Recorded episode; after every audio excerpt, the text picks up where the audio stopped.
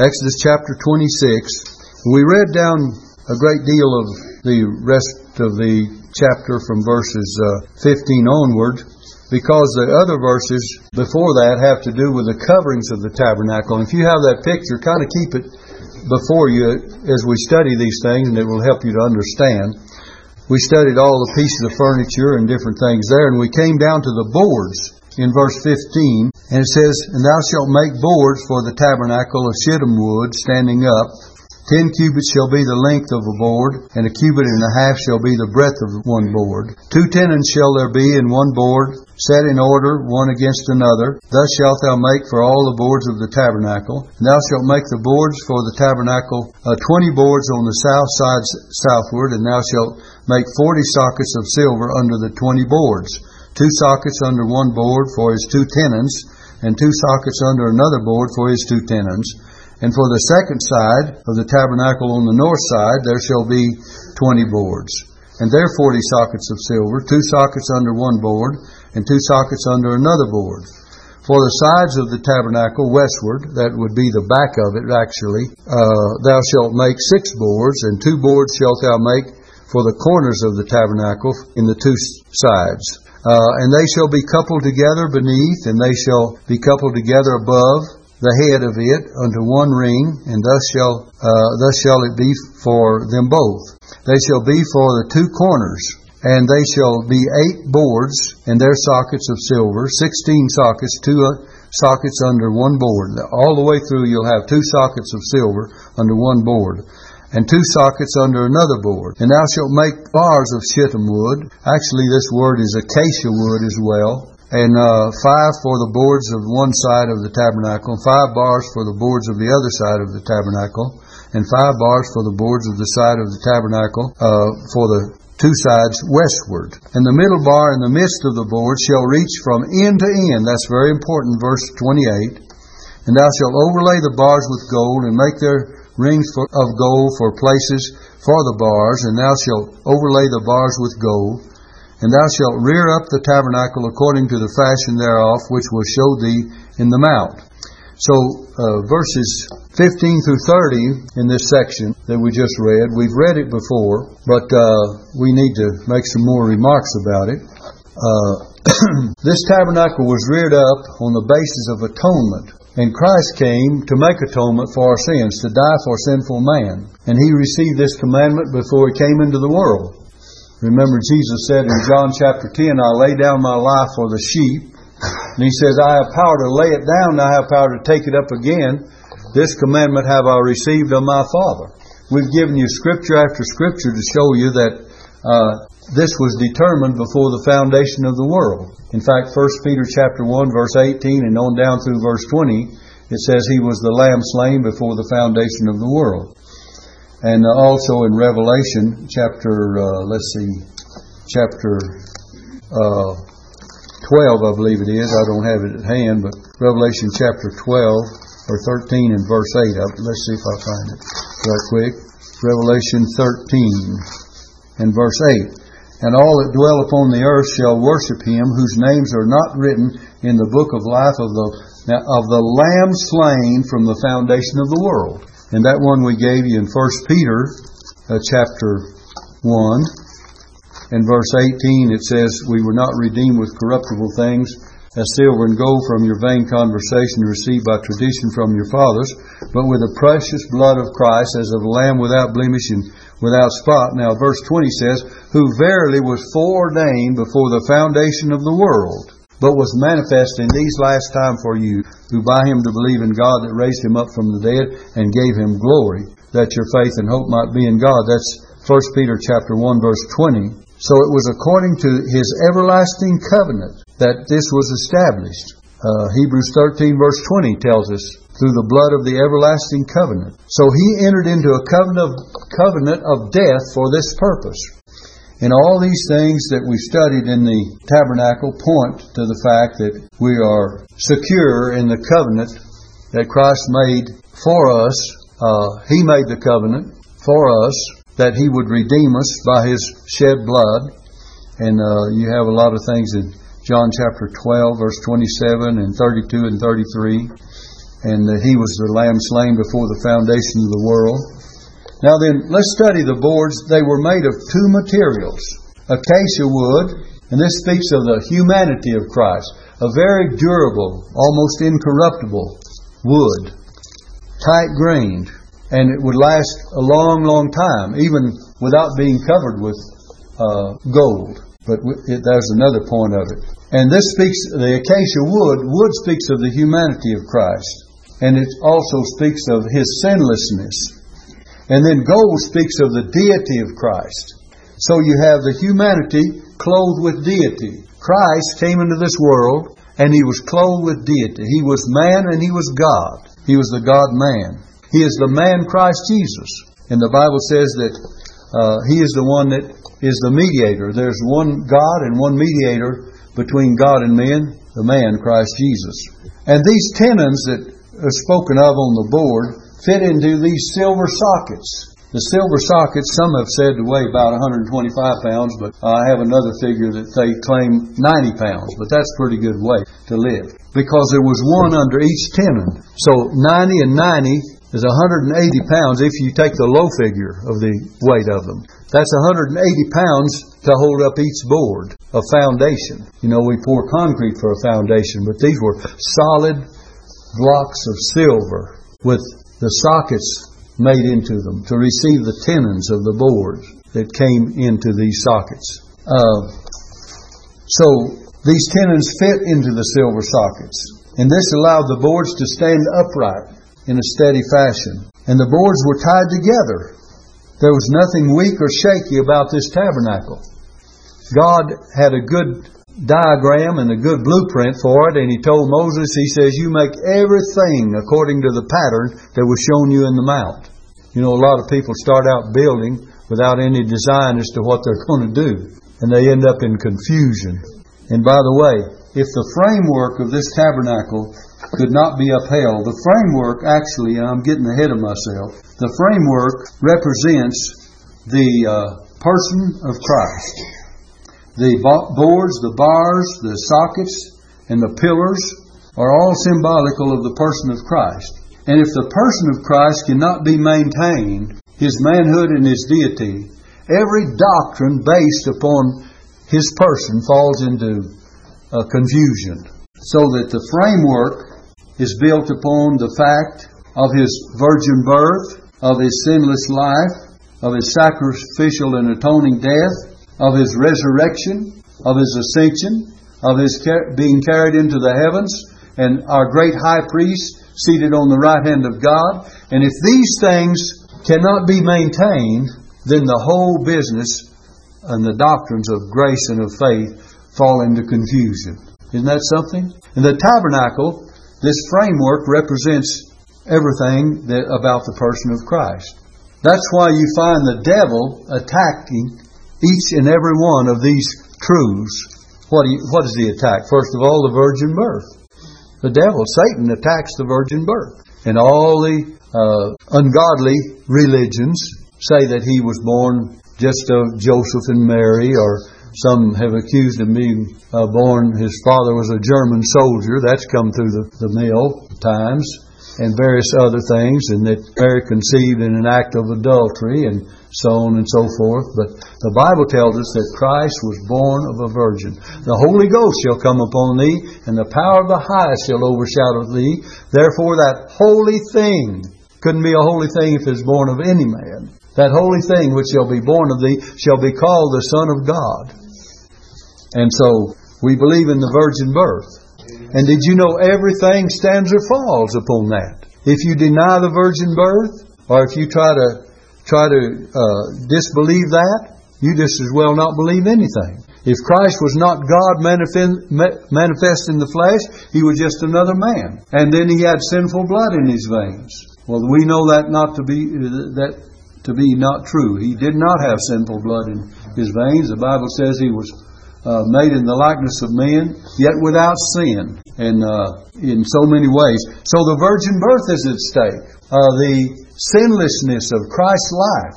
The Bible says he knew no sin, he did no sin, and in him was no sin. Jesus said, Which of you convinceth me of sin? We can't say that in front of other men because they all can point out our sins, our shortcomings, and everything about us. And certainly when we look inside, we can see that it's there. We have evil thoughts. We do bad things. Sometimes we don't want to, but we have a nature of sin. And the Bible says in Romans 5 verse 12, For by one man sin entered into the world, and death by sin, so death hath passed upon all men, for that all have sinned. That's why all of us are going to die. Because we're all sinners. And sin and death, the wages of sin is death. But the gift of God is what? Eternal life through Jesus Christ our Lord. That's Romans 6 verse 23. So, we have uh, these things that are representing Christ's virgin birth and his sacrificial and atoning death, his uh, bodily resurrection. We'll get into that when we talk about some of the other things of the tabernacle, the court fence round about it, and you'll find the cords that hold it uh, go down to the stakes. The stake is ri- driven in the ground. That speaks of death, but part of it sticking out of the ground speaks of life or resurrection. And when we get into those various other things and give you the details, you'll find that we speak of Christ's death, burial, and resurrection. But when we're talking about the boards, there was nothing weak about the plan of God. And there's nothing weak about uh, Christ who came and tabernacled among men.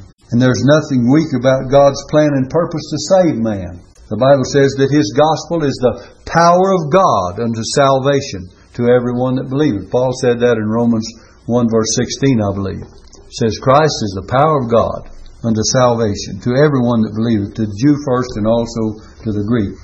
Now we find that um, the tabernacle was as secure as the foundation upon which it rested. It was just as secure. All through the Bible, that silver speaks of redemption. This silver that was made for the sockets were taken of the atonement money, the ransom money for their souls they should offer a certain amount for each of their uh, salvation. And it was dedicated to the tabernacle. I believe you find that over in uh, the 30th chapter, uh, verse uh, 15 and 16. It says, And the rich shall not give more, and the poor shall not give less than half shekel. And this was silver shekels. Oh, for ransom money and it goes on to say in verse 16, And thou shalt take the atonement money of the children of Israel, and shall appoint it for the service of the tabernacle of the congregation. So all the silver came from ransom money and from atonement money, you might put it that way. So that uh, the foundation upon which our salvation rests is upon atonement, the atonement of Christ. That's why you find that scripture that we've quoted so many times, 1 Peter 1 verse 18, you know that you were not redeemed with corruptible things as silver and gold, but with the precious blood, verse 19 of Christ, as of a lamb without blemish and without spot. And we quote that often because it's a very important uh, part. And we find uh, that Christ is able then to save us to the uttermost that come unto God by Him. Hebrews 7 verse 25. Let me read it for you. It says, Wherefore he is able also to save them to the uttermost that come unto God by him, seeing he ever liveth to make intercession for them. The word save there means deliver, it means protect, it means preserve, it means uh, to the uttermost or entirely, fully ended, completion, for all those that come unto God by him. And he's able to save to the fullest extent. That's why that Jesus said, My sheep, in John chapter 10, my sheep hear my voice, and I know them and they follow me. And listen carefully. And I give unto them eternal life, and they shall never perish. The word never there is a double negative in the Greek. And it means never, no, not at all. Not under any circumstances. When you have a double negative in the English language, it's improper. But in God's Word, it just adds to the strength of it. So we find that uh, Jesus said that we shall never perish. Uh, Christ never changes. He's the same yesterday, today, and forever. Then we have those bars that go around to hold the tabernacle together and make it secure. There were 15 bars of wood covered with gold, long bars. were from the, the long bars were from the beginning to the end of one bar. The strength of that. The long bars held it together. Let's think of the long bars. They represent the Father, the Son, and the Holy Spirit. They represent Christ. Uh, in Revelation 1 8, he says, I'm the Alpha and the Omega, the beginning and the end. I'm the bar that goes all the way through and holds all of the framework together. The beginning and the end. I think I mentioned in our last lesson, possibly, or at least one of the lessons, where the Alpha and Omega, the first letter and the last letter of the Greek alphabet. Think of it for a moment. Of our English alphabet, A and Z, and all the letters in between. And look at the books, look at the volumes in libraries that have been made up from those letters of our alphabet. And John tells us in his gospel that the world could not contain the books that should be written about Jesus. That the world, let alone a library, they have the great libraries and dedicated to some of our presidents, but the world could not contain the things that should be written about Jesus. That's in the last chapter of the Gospel of John. And uh, so we find that uh, it's inexhaustible. And by the way, these three long bars, one down the south side, south side, and one down the north side, and one on the on the west. Of course, our building's not exactly like that. This is the west, and this is the north, and this is the south. But this is the south. You got to turn it around and make it face east. Remember how I told you we had to turn it around and have that front door over here because uh, the uh, entrance of the tabernacle was from the east, and then there's the, the uh, table of showbread was on the north side, and this was on the south side. And so, if you can turn our church around this direction, you'll have this to kind of show you a picture of the tabernacle. But anyway, these three long bars could speak of the Trinity as well the Father, and the Son, and the Holy Spirit. And you know, there were pillars. Jesus is called by, there were five pillars, and Jesus was called by five great names in the book of uh, uh, Isaiah chapter 9. Let's look at this. Verse 6 For unto us a child is born, unto us a son is given, and the government shall be upon his shoulder, and his name shall be called Wonderful, Counselor, the Mighty God, the Everlasting Father, the Prince of Peace. He's called by those five names. Isaiah chapter 9 and verse 6, if you want the verse. And upon him rest all things. He is the wonderful counselor, the mighty God, the everlasting Father, and the Prince of Peace. When we think of this foundation, to make sure that you haven't missed some of the details of it, I'm going to just give you some things I have written down here. The sockets of silver, the foundation of the tabernacle, there was a hundred of them. Two under each of the forty-eight boards, and there were four under the pillars of the veil. The veil, there were four of these sockets of silver. And we said each weighed a talent or about 90 pounds. It was taken of the atonement money, which each man above 20 years uh, old must give for a ransom for his soul. It was the redemption price. And we've already been talking about that. The word precious, the precious blood of Christ, signifies how precious our redemption is, 1 Peter 1 18 and 19. And it also means exalted work, by the way. And it was on the basis of the atonement that the tabernacle was set up, the basis of redemption by atonement. The, the framework of the tabernacle had a special relation to the tabernacle as a whole. And everything was done, we've already mentioned this, according to the will of God and according to God's pattern. And so that means that everything about Jesus was after his pattern. Everything about the person and work of Jesus was about after God's pattern. He was not only God manifest in the flesh, but he said, I do always all those things that the Father told me to do that please him. And uh, you can study the New Testament throughout, and you'll find that that is the pattern and purpose which uh, Christ uh, followed. In fact, let me give you something in John chapter 1, if you will.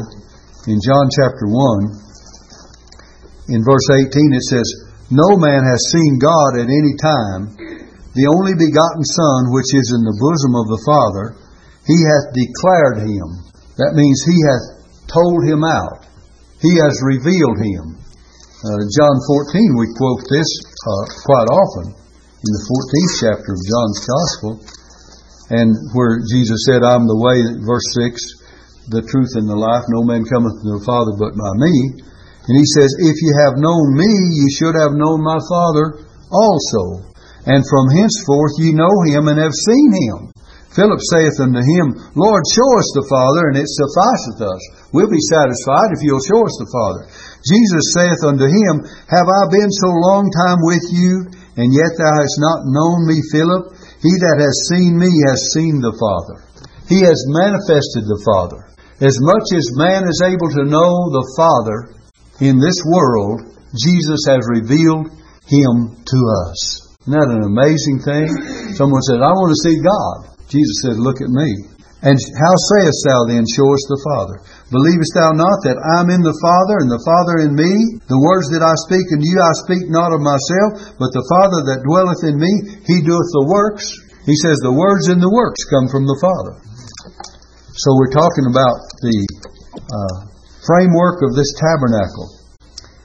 Uh, we've studied the coverings, the curtains, the hangings, and they all depend upon the framework. Remember the linen covering inside the ceiling of the tabernacle?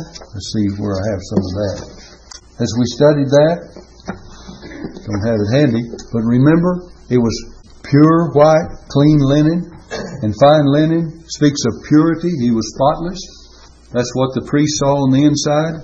And then you had the ram's skin, you had the goat's, goat's hair, the sin offering covered that and then you had the ram skin dyed red that speaks of the of the uh, death of Christ and bloodshed. And then you have the badger skin speaks of humility. All four of these coverings, but they had to be held up by the framework of this tabernacle. The purity had to be held up by the tabernacle, the ceiling of it. The uh, next covering of goat's hair, our sin bearer, substitution, had to be held up by the tabernacle. Can you imagine all these coverings and how heavy they may have been? I mean, that's quite a load, isn't it, for the framework to bear? But these boards in sockets of silver and with the bars holding the building together and the framework had to hold up all of these coverings. And it's amazing to think of the construction of the tabernacle. It's like I think Brother Wendell mentioned one time about uh, all these uh, special guys that built uh, built the Titanic, and it sank. Maybe Brother Nichols or some of you. And then, uh, but old Noah built this big old boat, and he sealed it within and without with pitch, and he built it according to God's plan. And the greatest flood of water that ever came upon this earth, it withstood. It sailed right along. So when God has a plan and a pattern, we can follow it and we can rest assured that it won't fall apart. And neither will the work of Christ fall apart. So we ha- it has a special relationship to the tabernacle, the framework. The Bible says that you're bought with a price, you're not your own, therefore glorify God in your body and in your spirit, which are God's. The price was the precious blood of Christ.